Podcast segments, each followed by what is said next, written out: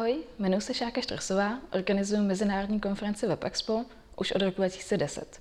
Konference se zaměřuje na digitální technologie, také jsem spolu založila konferenci o strojovém učení a umělé inteligenci, která se jmenuje Machine Learning Prague.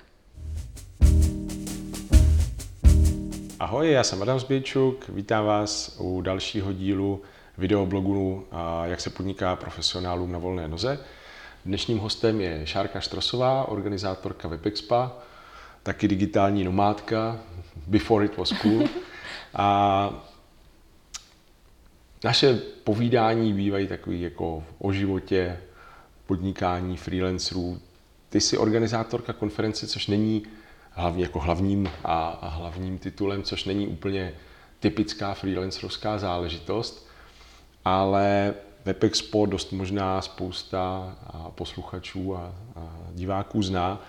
A jak to vlastně začalo, co tě přivedlo tady do téhle role a, a jak se takhle podniká, co by organizátor jedné velké konference, nikoliv jako event agentura nebo nejste internet info, že jo? Nejsme internet info, přesně tak. Já pak si myslím, že třeba pro mě je to vlastně i zajímavější, dělat jednu větší akci, že člověk si může na ní dělat i větší, nějak víc záležet, víc to ještě prohlubovat. Je to takový ten tvůj produkt, o který se rád staráš a není to jenom, že máš další konferenci, další měsíc a trošku to sázíš jak baťa cvičky. Co tě, co tě, nebo vím, že ty jsi byla vlastně jako a dlouhou dobu začal, začal s WebExpem, jak kolik je to let? Byla jsem vlastně poprvé 2010 už, no. Takže to můj desátý WebExpo. A to je docela slušná doba. jak, jak vidíš, jak se to od té doby, od těch, já si, já si pamatuju, já jsem byl podle mě speaker 2009. Ne, Úplně poprvé. Já jsem si, že jsi byl i 2010, když byl no, ty... potom, potom jsem tam jednou, ne, pak jsem byl 2012. 2012. 2012, to, to jsem přiletěl zrovna jako ze Spojených no, států a jako... stíhal jsem sotva přijet. A, a poté jsem byl často návštěvníkem, ale ne na všech ročnících. A jak, jak, jak vnímáš, jak se to jako vlastně posunulo, vyvíjí a jak to vidíš, mm-hmm. myslíš, za deset let bude Web Expo? Tak určitě se to hodně posunulo tím, že napřed jsme vlastně začínali jako první akce vůbec takovýhle hrázu v Čechách, takže to bylo jako zajímavé pro tu komunitu, že se poprvé měli kde se jít a bylo to takový jako více komunitní.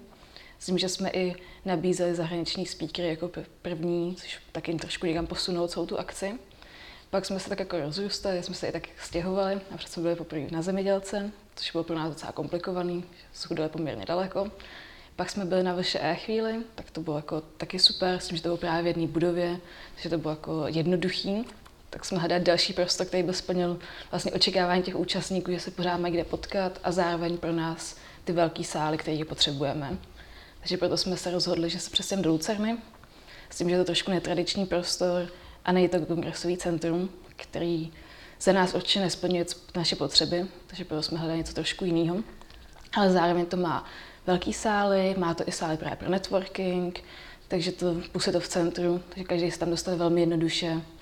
Takže to je další jakoby posun a vlastně jsme se posouvali i z toho jazykového pohledu, že napřed jsme byli na půl anglicky a na půl česky. Pak jsme to nějak měli takový 90% anglicky a 10% česky. To jsme se snažili chvíli držet, protože přece někoho jsme nechtěli nutit do té angličtiny. Člověk jako by přednášející je dost nervózní na to, ještě když mu změníte ten jazyk. A pak jsme si říkali, je to škoda nechat těch 10%, že většina těch našich českých speakerů je skvělých v angličtině, jenom se spíše třeba i podceňují. A plus nám už jezdí poměrně velká část publika i z zahraničí. Takže jsme jako už plně anglický. To jsem se chtěl zeptat. Já jsem to pozoroval, jak se, jak se ten profil nějakým způsobem vyvíjí a mění. Kolik je teďka, jaká část toho publika jsou zahraniční návštěvníci? Teď zhruba máme nějakých 30% zahraniční návštěvníky, s tím, že nepočítám Slováky. Mm-hmm. pořád do ty naší české ublinky. Takže a s tím, že náš cíl je fakt to dát třeba 50 na 50 že si myslím, že ta naše česká komunita je skvělá, ale se tak nějak všichni známe a chtěli bychom ty vztahy ještě trošku jako rozšířit. A plus i je poměrně velký trend, že vlastně český eh, lidi rádi i cestují a začínají pracovat v zahraničí, takže bychom pro ně chtěli dát i víc, větší ten network a je pro ně bylo jednodušší pak vycestovat, najít si třeba práci chvíli, já nevím, v Německu, v Ázii, kdekoliv. Hmm. A Já si pamatuju, že tady tahle myšlenka vlastně jako je poměrně s WebExpem spojená už dlouho, protože jsem sám jako nějak se motal okolo toho WebExpo vlaku, nebo co to mělo tehdy být, a roadshow. Roadshow, po, jo, roadshow roadshow. po, po, to ale tehdy úplně nedopadlo, že jo? To nedopadlo a to bylo fakt nějakých devět let zpátky. Myslím, že na to ještě to publikum nebylo úplně připravený. A jako to hodně posunulo, že i celkově vlastně třeba jenom mě, jak znám jako lidi po celém světě, jak i nomádím a tak, tak vlastně tam mám známou, kterou jsem potkala v Singapuru, tak každý rok jezdí a je nadšená, že zase potkali stejní lidi, pak známý z, z Izraele, někdo vlastně i z Kanady přijede, že takový, že už i oni vlastně mají ten network a že se potkají v Praze. Tak v tomhle ohledu, že jo, Praha je, Praha je jako dobrý, dobrý No, Praha je centrum. krásná, to je. A, takže se s tím, s tím, dá, se s tím dá pracovat a ty, pro ty zahraniční návštěvníky to má ještě jako bonus té Prahy jako takové, kromě konference. A kdybys měla říct, co, co je jako pro člověka, který nezná vůbec pozadí toho, jak taková práce vypadá, co vlastně člověk jako dělá, když je jeho, jeho hlavním jobem prostě dávat dohromady takovou akci. Předpokládám nějaký mm-hmm. domlouvání speakerů, ale to, to je ta, ta hezká tak- část. Jo? No, jak si to vezme, já to třeba mám hrozně ráda, ale vlastně je to asi můj nejnáročnější úkol, jak máme kolem 70-80 speakerů každý rok. A plus máme velmi eh, široký to téma, že máme vlastně digitální technologie, plus i nějaký hardware a tak. A člověk se snaží vždycky, aby to nějak komplexně dávalo smysl, přinášelo to jak nový trendy, tak zároveň i vlastně praktický typy z třeba i starší technologie a tak. Takže určitě je to zajímavá část, ale vlastně ji dělám víceméně skoro celý rok. Že člověk studuje neustále, čte knížky, kouká na nějaký videa, na přednášky, jezdím i po zahraničních konferencích. A pak přesně zvu ty speakery a s nimi ta komunikace je určitě důležitá hrozně moc, protože člověk musí i řešit, o čem vlastně budou přednášet, jaký máme publikum. To myslím si, že žádný organizátor by určitě nesměl vynechat, že vlastně informuje toho speakera o tom, co má jako očekávat a vůbec jaký, po čem by mělo být ta přednáška i na jaký úrovni, jestli jsou tam začátečníci nebo třeba lidi, co se věnují tady těm technologiím, jiným technologiím. Takže tohle to jsou jakoby, dá se, člověk si může myslet, že jsou to maličkosti, ale vlastně to tak není. Takže rozhodně co nejvíc komunikovat se speakerama, i zároveň držet ty informovaný třeba, co kdy vlastně se bude dít. Rovnou jim poslat nějaký harmonogram. OK, třeba my, jak máme konferenci září, tak většinou půl roku dopředu řešíme přesně to téma, s tím, že tam jsou i možnosti, že to třeba malinko změní, že se ten trh trošku vyvine, tak aby jsme vůbec jako nelimitovali, že půl roku dopředu nesmí už nic změnit mm-hmm. a tak. Pak se řeší, že nějaká cesta, ubytování, pak i nějaké technické věci, jaký, jakou umí techniku na místě, organizační věci. Takže té komunikace s těma speakerem je fakt hodně, ale je to určitě potřeba a ty speakeři to hrozně oceňují, že jsou připravení a vědí, co pak je čeká. A to máš všechno jako na starosti ty, nebo deleguješ, nebo... Já teda na speakery se nenechám šáhnout, protože pro nás jsou fakt jako nejdůležitější, že to je to, proč tam vlastně ty naši účastníci jedou kvůli letním programu, takže radši, radši deleguju cokoliv jiného, kromě speakerů. Okay. A když se takhle o tom bavíme, nějaký historky ze zákulisí, máte tam nějakou zkušenost s někým alá roková hvězda, že by potřeboval jako do šatny šampaňský a... My se naštěstí docela fakt snažíme, že máme většinu lidí z praxe, kteří se moc jako nevymýšlejí. To nejsou přesně jako top speakery světového charakteru, že na ně třeba my ani nemáme budget, ale většinou jsou to lidi, kteří jsou jako velmi praktický, a tím pádem si ani jako by nevymýšlejí. Nemají tady maníry. Jako, nemají tak moc velký maníry. Samozřejmě někdo řekne, OK, letím daleký let, potřebuji lepší třídu třeba v letadle, nebo mají, že třeba chtějí nějakou úroveň toho hotelu a tak, ale není to, že musí být častý hvězdičkový hotel, apartmán a nevím, výřivku. Takže to fakt musím zaťukat, že takovýhle jako speakery zatím nemáme. A je to pro mě i vidět pak na tom obsahu, že fakt se snaží víc vlastně sdílet ty svoje zkušenosti a jsou rádi, že můžou se takhle jako potkat i s těma účastníkama. Pak i vlastně díky tomu, že oni jsou obecně otevřený. Ty jsou pak i na té akci a rádi se potkávají s účastníkama, chodí i na ty párty a tak. Takže si myslím, že naopak je vlastně lepší, než mít tady ty hvězdy, tak spíš lidi, kteří jsou rádi a předávají ty zkušenosti a boostovat ty akce celou dobu. Jasně. Ne, to v tom se asi docela, docela potkáváme a bavili jsme se, bavili jsme se už o tom, A dřív, že, protože že taky jsem, mám byť mnohem drobnější zkušenost a omezenou, když jsme organizovali Bible Campy, tak taky snažili jsme se to vlastně jako od začátku držet co možná nejvíc v angličtině. A se střídavýma úspěchama na straně českých speakerů. Někteří to odmítli rovnou, někteří potom z toho byli, jako jak se říká, vystresovaní pěkně. Ale a, když jsme Camp udělali čtyřikrát a následně už jsme na to neměli úplně energii, tak jsme se zase s kolegy přesunuli do té role a pozorovatelů, účastníků, případně někdy speakerů.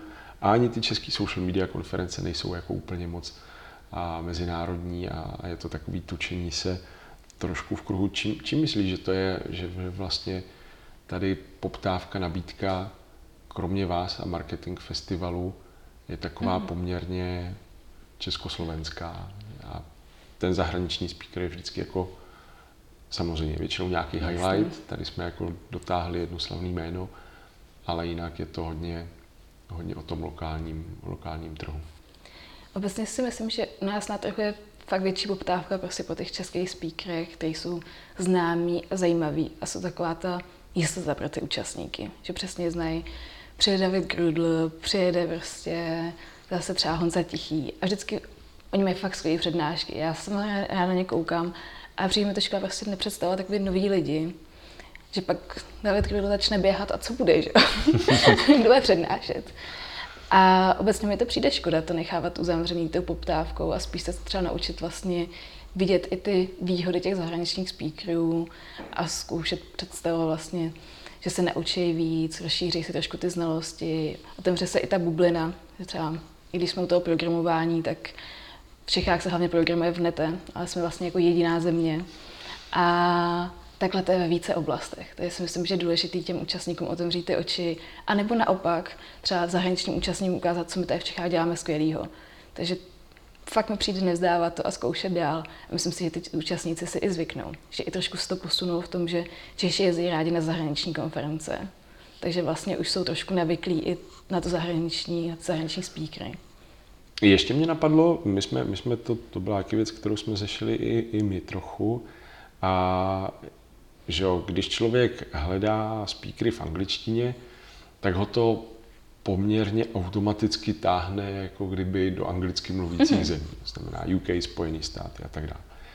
Ale co se skvělýma speakerama z, třeba tady jako z okolních zemí, nevím, Polsko, Německo, Maďarsko, jak jako skautovat tyhle lidi a když třeba by mohly být super zajímavý, mm-hmm. ale jako anglicky a za nima ten jako track record moc není. A tak my víceméně se snažíme i spolupracovat s různýma komunitama, právě v okolních zemích, třeba v Německu, v Rakousku, v Maďarsku. A díky tomu máme i třeba od nich další jako speakery, takže vozíme právě i z Německa speakery, i někdy z Maďarska, takže tak nějak a necháváme si doporučovat, že fakt komunikujeme s těmi meetupama, kteří vědí, jaká je jejich cena a rádi nám doporučí kvalitního speakera, který umí i zároveň anglicky. A třeba vlastně i letos, já i sama si říkám, že přesně spousta zahraničních speakerů z Ameriky, z Anglie, případně i ze střední Evropy. Ale vlastně zajímavost, myslím si, že jak pro evropský trh, tak pro americký trh jsou speakery z Ázie. Mm-hmm. Takže letos jsme se zaměřili poměrně na Ázii a máme dvě zajímavé přednášející z Číny. A jedna mluví o tom, jak používají umělou inteligenci v Číně v marketingu a druhá o tom, jak funguje výčet, což je prostě úplně něco nepředstavitelného pro nás. Že mají fakt jednu aplikaci, kterou používají úplně na všechno. Mají jako sociální síť, platí přes to, fakt na co si vzpomeneš, tak to mají tam. A díky tomu mají spoustu dat a musí to být fakt jako zajímavý pro všechny ty obchodníky a tak. tak jsem si říkala, že... Zajímavý a děsivý. Zajímavý i děsivý, ale třeba zrovna Číňani jsou takový poměrně otevřený tomu sbírání těch dat a mají za to i tu přidanou hodnotu z toho, že jsou, jakoby, ten marketing pro ně funguje je to děsivý, ale jsou na to zvyklí. Hmm. A zároveň oni jsou rádi, že třeba ta umělá inteligence se tam někam posunula a opravdu se používá. Já, já jsem si výčet nainstaloval, mm-hmm. ale, ale pochopil jsem velmi záhy, že když člověk není v Číně, tak mu to vlastně jako nic, ne, nic tam není. Kromě toho, že tam jako jsme samozřejmě v nějakých pěti lidech, co jsme jako zkoušíme všechny nové aplikace, tak jsme tam Eliška Vyhnánková, Adam Javůrek, já a tím to tak zhruba hasne, plus pár kamarádů, co nějakým způsobem třeba byli v Číně a, a tak mě o tom jako už třeba i říkali, nebo mě, mě sdíleli nějaké zkušenosti. Ale je to jako dost nepředstavitelná věc a asi to bez toho osobního prožitku na místě nejde. Zvenčí je to prostě neuchopitelné. Ty zmiňovala to, to a, digitální nomádění.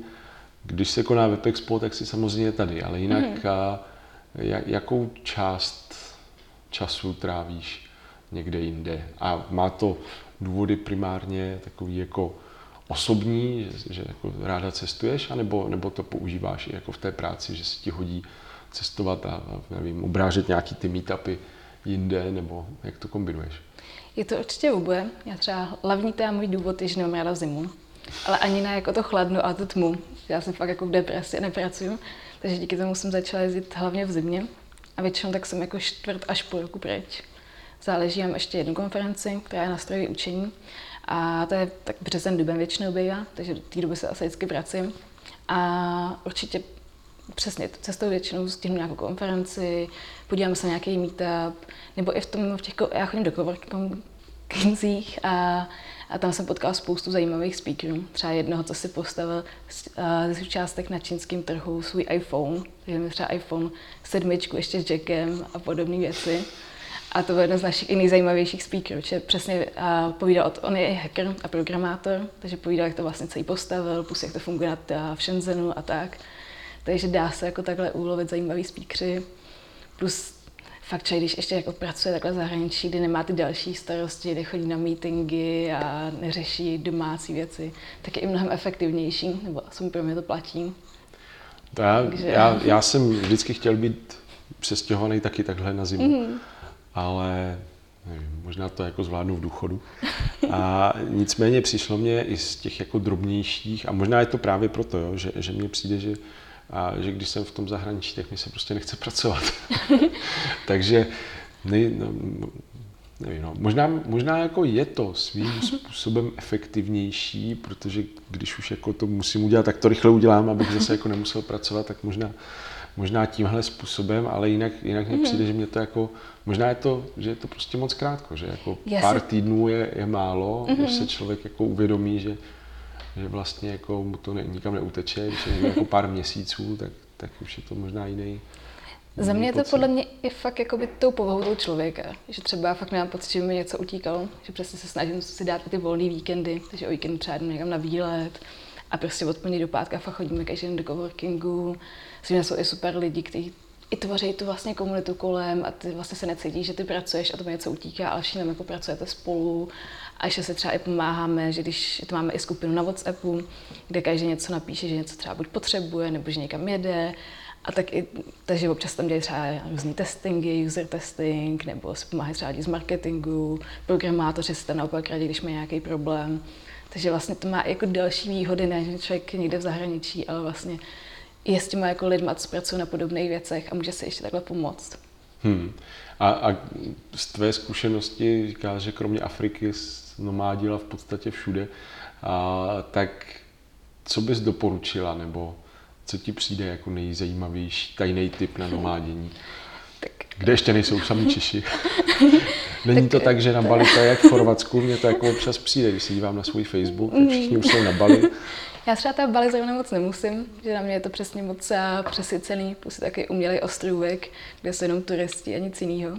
Takže já jsem naopak zastánce Thajska. A vím, že to je taky profláká destinace, ale vlastně já tam jezdím na Kolantu, kde je a, coworking, který se jmenuje Cohub. A ten je fakt a, jeden z nejlepších coworkingů, kde jsem kdy byla. Je tam skvělá tahle ta přesně komunita, prostě taky ten vyvážený jako život, že přesně přes den nějak jako pracujeme, večer jdeme prostě na tu pláž, dáme si něco k večeři, o víkendu jdeme třeba na šnorchlování a je to fakt super. A kvalita toho coworkingu je fakt jako vysoká, že třeba tam je i vlastní systém na objednávání jídel, takže ty jenom klikneš, přijde ti kokos, klikneš, přijde, přijde kafe. takže ani jako nepotřebuješ, pak tam máme i masáže v rámci coworkingu. To je, je to jak Google, prostě nemusíš vůbec odcházet od tam. Plus jsou tam fakt jako samý milí lidi, kteří se tam i vracejí. Takže já tam jezdím už teď napadu po čtvrtý. Takže vlastně tam vždycky přijdeš a někoho tam znáš. Plus se staráme i to i noví lidi, že jim ukazujeme vlastně ten ostrov a to takový jako milý. Zároveň třeba i jezdím ráda do Jižní Ameriky. Akorát je takový, že já tam třeba dlouhodobě vlastně jako úplně nepotřebuji být kvůli té bezpečnosti. Že člověk je zvyklý, že může si položit ten telefon v té restauraci a ten stůl a podobné věci. Tak to v Jižní Americe bohužel nejde. A jako je tam krásný, třeba Argentina, Buenos Aires taky super, ale určitě Asie to má jako víc výhod, si myslím. Hmm. A když se vrátíme k těm a, freelancerům, a, taky jsme si povídali na, na, na to téma toho, co i, i, i Robert velmi, velmi často doporučuje ve své knížce, kterou tady máme, a už, už i anglickou verzi, jak je důležité na sobě pracovat mm-hmm. a, a možná pro freelancery ještě víc než pro nějakého zaměstnance, i když i ti se musí že jo, vzdělávat a posouvat. A, tak, tak ten nějaký osobní růst a ty konference s tím velmi souvisí, je, je pro freelancery hrozně důležitý. Co by byly nějaké tvoje doporučení jako freelancerům, kromě toho přijďte na WebExpo, a nějaký jako tvoje typy, triky tím, že vlastně a máš velmi široký přehled o spoustě témat a, a trendů. A co je dobrý sledovat, nebo, a, nebo naopak, jaký chyby mm. jako ty freelanci dělají, že, že se třeba neposouvají tolik? Jako za mě určitě neustrnout a fakt jako vzdělávat se, i když třeba v ten moment není potřeba. Že občas si člověk připadá, že ok, teď na tomhle téma jsem, tu jsem fakt jako silný, skoro nejlepší v oboru a ty obory se strašně jako posouvají a mění se. Že fakt si třeba nepředstaví, že ok, jsou UX designéři a třeba za pět let to nebudou UX designéři. Víš, že vlastně jako nikdy nevíš a podle mě potřeba to hrozně moc jako sledovat, co se v tvém oboru děje. Takže OK, fakt určitě dobrý chodit na ty konference, které mají i ten přesah. Víš, že OK, je určitě jednodušší fakt eh, se vzdělávat v tom tvém oboru, ale pak ale nechceš tak jako línej, než jako se vzdělávat v dalších oborech, že si říkáš, proč to vlastně dělám, když dělám jako tohleto. Takže za mě určitě sledovat budoucnost svého oboru a snažit se mít lehký přesah. Neříkám být v tom stejně dobrý jako v tom hlavním, ale určitě ten přesah ti pomůže. Pak ti i pomůže, když budeš komunikovat třeba s jinýma profesema, vždycky budeš na nějakém produktu, určitě i s někým jiným, tak abys trošku jako rozuměl, o čem se vlastně bavíte. Takže je dobrý i já třeba, co se mi nelíbí i na, vlastně na WebExpu, co je vlastně hlavní myšlenka, takže máme i přesahový témata, že jsou tam designéři, programátoři, lidi z biznesu, marketéři a my se snažíme je dotlačit do toho, aby nechodili na ty přednášky, které jsou jakoby pro ně, ale vlastně i trošku něco jiného. Myslím si, že designer by určitě měl třeba vědět co o frontendu, nebo naopak marketáci měl něco vědět o designu, jak se dělá ten web, jak to dává nějak smysl, nebo o copywritingu. Víš, že vlastně i mít tady mm-hmm. tu jako provázanost. A kdybys měla, kdybys měla odhadnout, co, co, co tak tušíš, že by mohly být jako cool obory za těch pět let, co teďka ještě se jako neví, ale možná to budou jako a, super příležitost pro budoucí freelancery nebo lidi, co o tom třeba teďka jenom uvažují. Mm-hmm. Tak já si myslím, že celkově nějak se posouvá i třeba ten blockchain, nemyslím tím kryptoměny, ale vůbec jako jak celkově funguje blockchain a v tom se budou moct dělat i třeba nějaký produkty a víc obchodovat. Takže třeba kdyby to člověka zajímalo, tak určitě tohle je nějaká jako větev, kam, kam se vzdělávat. A jinak vlastně těch jako, třeba určitě budou potřeba programátoři, ale ne takový ty jako, co to prostě jenom jako umějí udělat, tak jim ten člověk jako řekne, ale s takovým tím právě přesem do toho i soft skillu, že jako porozumí tomu zadání a zkusí to nějak jako vymyslet a mají takovou tu jako zodpovědnost.